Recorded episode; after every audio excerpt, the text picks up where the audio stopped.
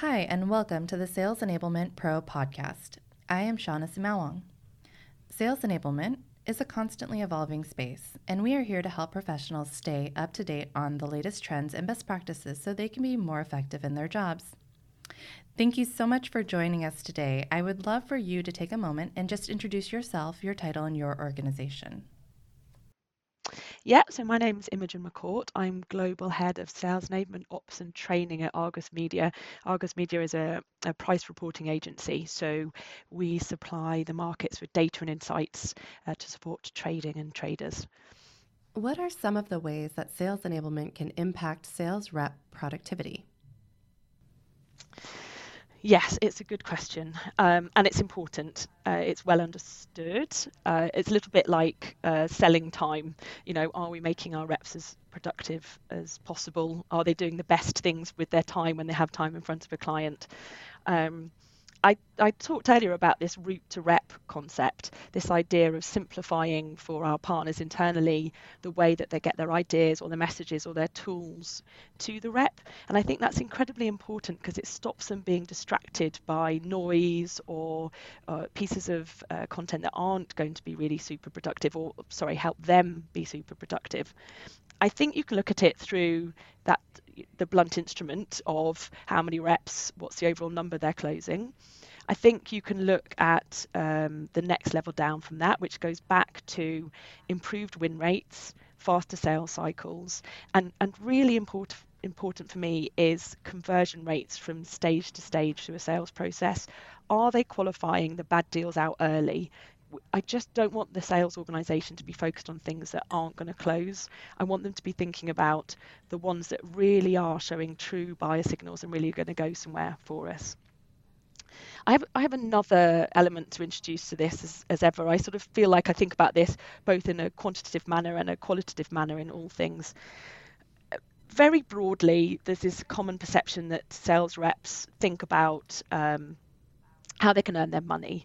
Um, they're money motivated, and, and I certainly wouldn't disagree with that at all.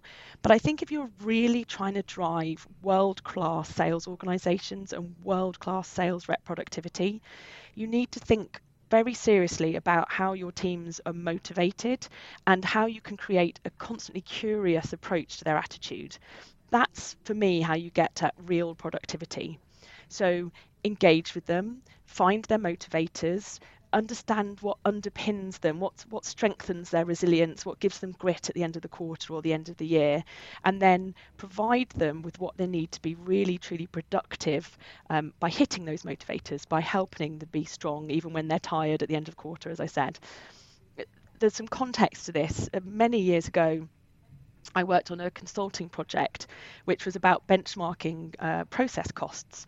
And one of the things we looked at, and we looked at absolutely everything we could think of was uh, employee seconds how how productive per second we could get an employee to be who was running a process. And I still remember to this day that if you work a 40-hour week, then you have seven and a half million employee seconds per year per person. It's a mm. crazy number to remember, but it'll stick with me forever. So honestly, during this project, we thought about hungover mornings. We thought about structured bathroom breaks. We thought about uh, timed tea breaks. But it's not about that. That's that's upside down or inside out. It's about helping people know exactly what the next best thing to do is and where that information is, how to find it, and how to know whether it's working. We can look at productivity ratios in dollars or pounds or per head, and it's a strong steer. But if you're really motivating people and you can see um, what's working, you can also see what's working, what's not working, and you can back that out and you can try and fix it. I love that. I love that. Have you found any consistencies on, on what are the components that do motivate most reps? Well, yes, interestingly, we have. Now, this isn't rocket science. It is about um, helping the you know the very executive leadership in an organization and even the most senior people in a selling organization realize that um, your commission structure takes you so far with your reps, but actually they all want to be developed and invested in and see what their what their future looks like. They want to know that they are, you know, loved and cared for in a place that's going to actually drive some uh, success for them. So, um, what we have done just recently is um, a huge piece of work to roll out competencies and to roll out objectives uh, for our organisation. Now, it was a it was a hard one piece of work to do. Uh, it took a long time and a lot of resource. Um, and we wanted to complement competencies with clarity on behaviours and skills. And we did this top to bottom, CSO to entry level. We, we mapped out and we looked at, with working groups and with external best practices, what would make a fantastically successful Argus sales rep anywhere in the world, anywhere in their career. Um, so we rolled out objectives and competencies, as I said, at the end of one of the first working sessions we did when we were rolling this out to the sales teams, a salesperson came up to me and said, Imogen, I finally understand not just what my company want me to do in terms of hitting target, but how they think I should be doing it, what will make me successful, and what I need to do to develop and advance my career at Argus. And I feel like I can own that success and I know where to go to, to develop myself to get to the next stage. So that person is no longer sitting at their desk, you know, ticking the boxes and, and doing the administration in CRM to show that they are uh, busy. They're now genuinely owning and thinking about what their next step could be and how to do something to make them productive and successful. And that's that's fantastic. If they feel empowered, then we're a long way into making them really truly productive as well. Absolutely. And and you alluded to executives and sales leaders as well. And and how is it that you think sales enablement needs to work with those executives and sales leaders to both get their buy-in as well as help move them forward as well and get them to see the value of sales enablement? Um, well, I sit at the table. I mean, I report into our chief sales officer and I meet weekly with our global COO. And I think that exposure is really important. Um, I think making sure that you understand why your company is investing in sales enablement as a, as a department and that you're uh, meeting or driving or steering those objectives and that you're constantly revisiting them with your sponsors. So i talked about the uh, the purpose statement or the vision or the charter and making sure that you've got your executive sponsors involved in that. Um, i think if they feel bought in from the beginning and influential from the beginning that really helps. And if you can lay out for them what you're going to be focused on whether that is short term uh, payback, whether that's lots of iterative changes over several years, or whether that's a long term uh, return on investment, then if they get twitchy, if they start to ask, well, what are we doing this quarter? What are we rolling out this quarter? It doesn't matter because we can take them back an upper level and say, look, we are continuing to hit our numbers, we are driving productivity, we've brought in a, a bedrock for change, and guess what? You know, 12 months ago when we sat down, these were the core areas that you asked me to focus on. So that that's one element to it. We touched on the idea of making sure that you know your audience and you're spinning your information or spinning seems a bit strong but you are articulating and, and clearly uh, talking about the metrics that matter to the, to the to the audience members depending on where they are in the organization my cso and my coo they honestly don't care how many people have been through training or how many hours or how many pieces of content we've developed for them. They do care that we have uh, reps who are staying, that are onboarding quickly, and that know how to be successful fast. And they're the sorts of things I talk about with them we have a quarterly sales leadership meeting. Uh, I'm part of designing that, and I'm obviously in that as well. And so we talk about the initiatives and we get people uh, re engaged and thinking about what they will do when they go back to their desks, when they go back to their regions, and how they are part of driving that success forward. So I, I never talk about sales enablement success. I always talk about their success, how we can get them closer to the number, and how the metrics that perhaps trip off the tongue very easily to us about win rates and conversion rates why that's important uh, to every single rep that they have in their teams. Excellent, excellent. And it is important to have a seat at the table. You also alluded earlier that it's important to make sure that that sales operations and training are components of enablement. Within a lot of organizations, it, there can often be a hierarchy struggle. Sometimes sales enablement re- reports into um, operations and sometimes vice versa. And it sounds like you're making the recommendation for operations to fall under enablement. Um, I don't think I I'm not somebody who cares particularly about hierarchy, and perhaps that does me a disservice. So I think the recommendation is that these teams are core partners with each other. I know that my sales enablement programs wouldn't work without the insights and the skills that our sales operations team bring to that. Of course, I've built a department where enablement and ops and training are seen as equals and work together as equals. Um, there's been a lot of work to think about the value that we offer to each other and we think about something as end to end um, and i had a blank sheet of paper basically so i could do that um, so I have a group of people, let's call them sales operations, who bring deep analytical and strategic planning to the table from the very tactical, spotting snags in our process or managing and looking for leading and lagging indicators to opening up and viewing where future opportunity might might be. And I add to them the sales enablement people who tend to be more plugged into the day-to-day uh, sort of selling environment and we have training so we can bring uh, the, to life and execute on the things that sales ops might have spotted need fixing. Um, so I think that you know end to end we, we operate as one. Uh, rising tide raises all ships, right? Um, but it's amazing to have a group of people who can do that analysis, can have a look at the metrics. Uh, you know we have reporting on tap, and we have the complementary skills from the enablement and the training team. I think as long as everybody understands the aim and the purpose, the name or the business title of the people you're working with isn't necessarily the most important thing. It's more about do we have the right team in place, um, bringing the right skills or competencies to what we're trying to achieve, and you know, can I get everything out of the way to make sure that they can deliver on it? Um, do I think enablement should report to ops or ops should report to enablement? I honestly don't think it matters.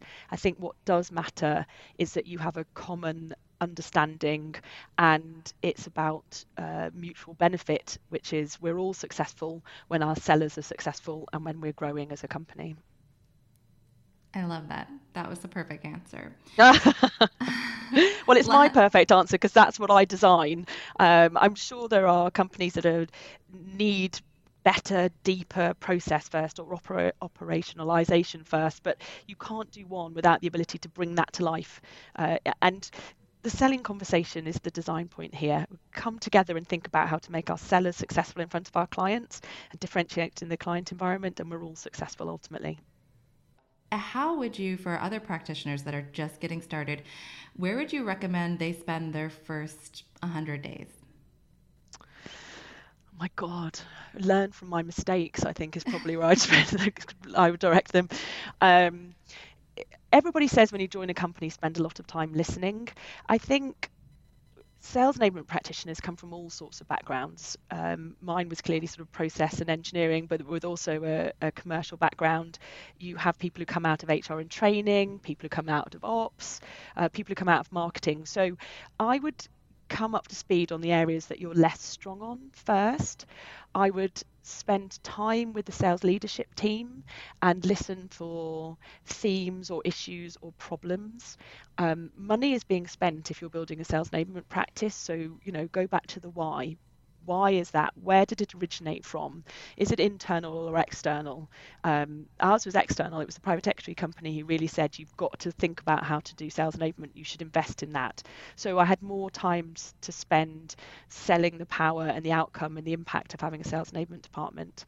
Um, then, if you possibly can, and if it's a new company to you, go out with your sellers use the the newbie card ask to go on the road with them. Um, make sure there's a good narrative for why you're in a client meeting. Listen to calls if you can't get out on the road but really understand how your clients engage. I actually own client success as well, um, and so I spend a lot of time thinking about and hearing what sort of questions we get through the client success team, that's a great way to get to the reality of how your your customers and your prospects are actually experiencing uh, working with you as a company, with your services, whether what sort of value they're seeing, um, because perception is truth there. So whatever you're being told by marketing or the product teams or your selling team, what the client says is really truth. So you know, proactive listening to all of those different groups of people, and then think about um, the processes that are in play. Are they well embedded? Are they well understood? Do you hear the language of that process outside of the seller's organization or not? Think about your tech landscape. Um, is it designed for selling or is it designed for fulfillment or finance? And what do you need to sort of clean that up or invest in? Uh, how is relationships with marketing? It's one of those friction areas in all companies. What can you do there to try and get some quick wins? And then, and only then, sit down and write your strategy paper and propose the charter. Honestly, genuinely, try and give yourself or buy yourself as much time as possible before committing to paper what you're delivering over 12, 18 months, two years. Align it to the go to market strategy, align it to the key company metrics and outcomes, and any advice you can get from anywhere listen and take it. You know even even i've been doing this for 12 years longer probably for my sins. I will still come into a company humble and listen first and then believe that i have bought myself the right to speak aloud some of my ideas and some of the things that i think we should be driving towards I love that. Uh, on the note of the sales enablement charter or purpose, how have you, given that you've been in this space since since the very beginning in 2007, how would you how would you define its evolution over the years? Um, sales enablement generally, gosh. So, I mean, obviously, people hadn't even thought about enablement and there was definitely this you know well yes i'll give you some scraps from the table and let's see what you can do. But you know in my world i had this gift of working with these these great brains and these great leaders right from the beginning. Um, i think that we are less apologetic and defensive. I hope people aren't offended by me saying that. You know, other sales enablement professionals might have felt they've never had to be uh, defensive or, or, proving themselves. But I, I think in terms of of us as a community, I think that um, well, a we have a voice now, um, and I think that's really, really fantastic. You know, some of the things like the soiree, the Sales Enablement Society, Sales Enablement Pros, that it's a really, really lovely way to show that we're starting to show um, some real change and some real impact. I think that. Um, we, we seem to care about each other. So everybody I've come across is very collaborative, and the, lead, the there seems to be less focus on this idea of you know where do you report or where do you come from. I, I touched on it. Did you come from HR? Did you come from finance? Did you come from ops? I think we're starting to focus less on where we came from and more about what we're trying to achieve. Um, I also think, in my experience, um, sales enablement is less. Well perhaps this is not fair but it's moving away from just being the vp of broken things. We're starting to be more about the vp of can we get some stuff fixed or get it done? And we're starting to have the right to say say no to an organization to people within an organization. That is uh, we're defined enough to say no that is not our remit now. Uh, this is why and how we're delivering value and this is why i'm saying no for now anyway um, I think there are some really strong frameworks. There's fantastic proof points, and frankly, we've become a market. You know, there is technology now designed to sell into us. That means that we have budget in a way that we didn't have before. And you know, as soon as you get interested in interesting uh, for for vendors, you know that you're a, an organisation or a, a movement that is interesting beyond just what people are trying to do internally at their companies. There are a lot of practitioners in the space that see the future of sales enablement as becoming a growth function. I'd love to hear your thoughts on that. Honestly, many of us are still trying to build a really slick present for sales enablement. Um, but with that said, I do believe in the maturity curve. I do believe that we have become more than just a set of uh, tactical executions, um, that there is a, a, discipline around sales enablement now. And I think we're moving to being considered more of a strategic approach.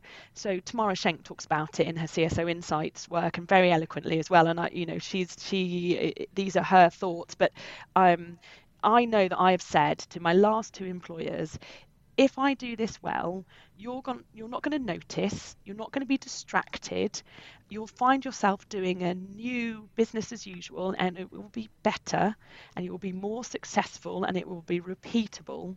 And that when you have that experience as a sales enablement professional or as a you know an internal customer of sales enablement that when, that's when we've really moved it towards a strategic approach. And i think we'll continue to move in that direction. We won't talk about big flashy sales enablement rollouts or programs. We won't find ourselves firefighting and, and tactically addressing addressing things, or rather, we probably will always be doing that. But this new normal, and don't get me wrong, I'm thinking 10, 15 years from now, it will be about programmatic output and it will be so well accepted across the company strategy and sales strategy that the frameworks and the approach will just be embedded in everything that we do. I don't think the department or the idea of sales enablement will go away, but ultimately it's about all departments in a company thinking about go to market and moving as one to make that as easy as possible uh, to sell to and to maximize how the clients and our prospects hear about all the great things we're doing and that it's resonating with what they're worried about and thinking about. So I hope that makes sense. I'm basically saying we are maturing and we will move away from a set of functional, practical, tactical uh, programs and become just a strategic approach, just embedded in the way companies think about their selling organization. I think that's a beautiful future for sales enablement. Well, puts me out of a job, but uh, yes, I think it's a. I think I genuinely hope that that is something that we can move towards in the next, as I said, ten or fifteen years. I, if I may, I have one more thing to add. I think that one of the things that's really powerful about what's happening in sales enablement and the next stage in our maturity curve is the fact that there's technology that's designed for us. We're not having to accept sort of tack ons to CRM systems. We're not having to think about vanilla content management platforms, that we're genuinely empowering our selling organization and we can start to look at and track and manage and show them the leading indicators of using a particular piece of content or a particular approach. And I think that's a really lovely place to be. I can see huge acceleration in how we drive success going forwards, and I'm excited about that. If I ask uh, on that note, if you had to give advice to some of the vendors in the space around how to make sure their platform is really truly built for sales enablement, what would that advice be? Well, we worry about making sure the client is truly represented and the clients can be so broad spectrum. I think that um, helping us keep the client first, helping us think about not who is our uh, seller or, or, how mature is our seller or how uh, how experienced is our seller, but actually um, who are our clients? What are they worried out? What about? What are their buying roles? Um, helping us get our content to our sellers based on that. That's really powerful, and that would be really really helpful. Thanks for listening. For more insights, tips, and expertise from sales enablement leaders, visit salesenablement.pro.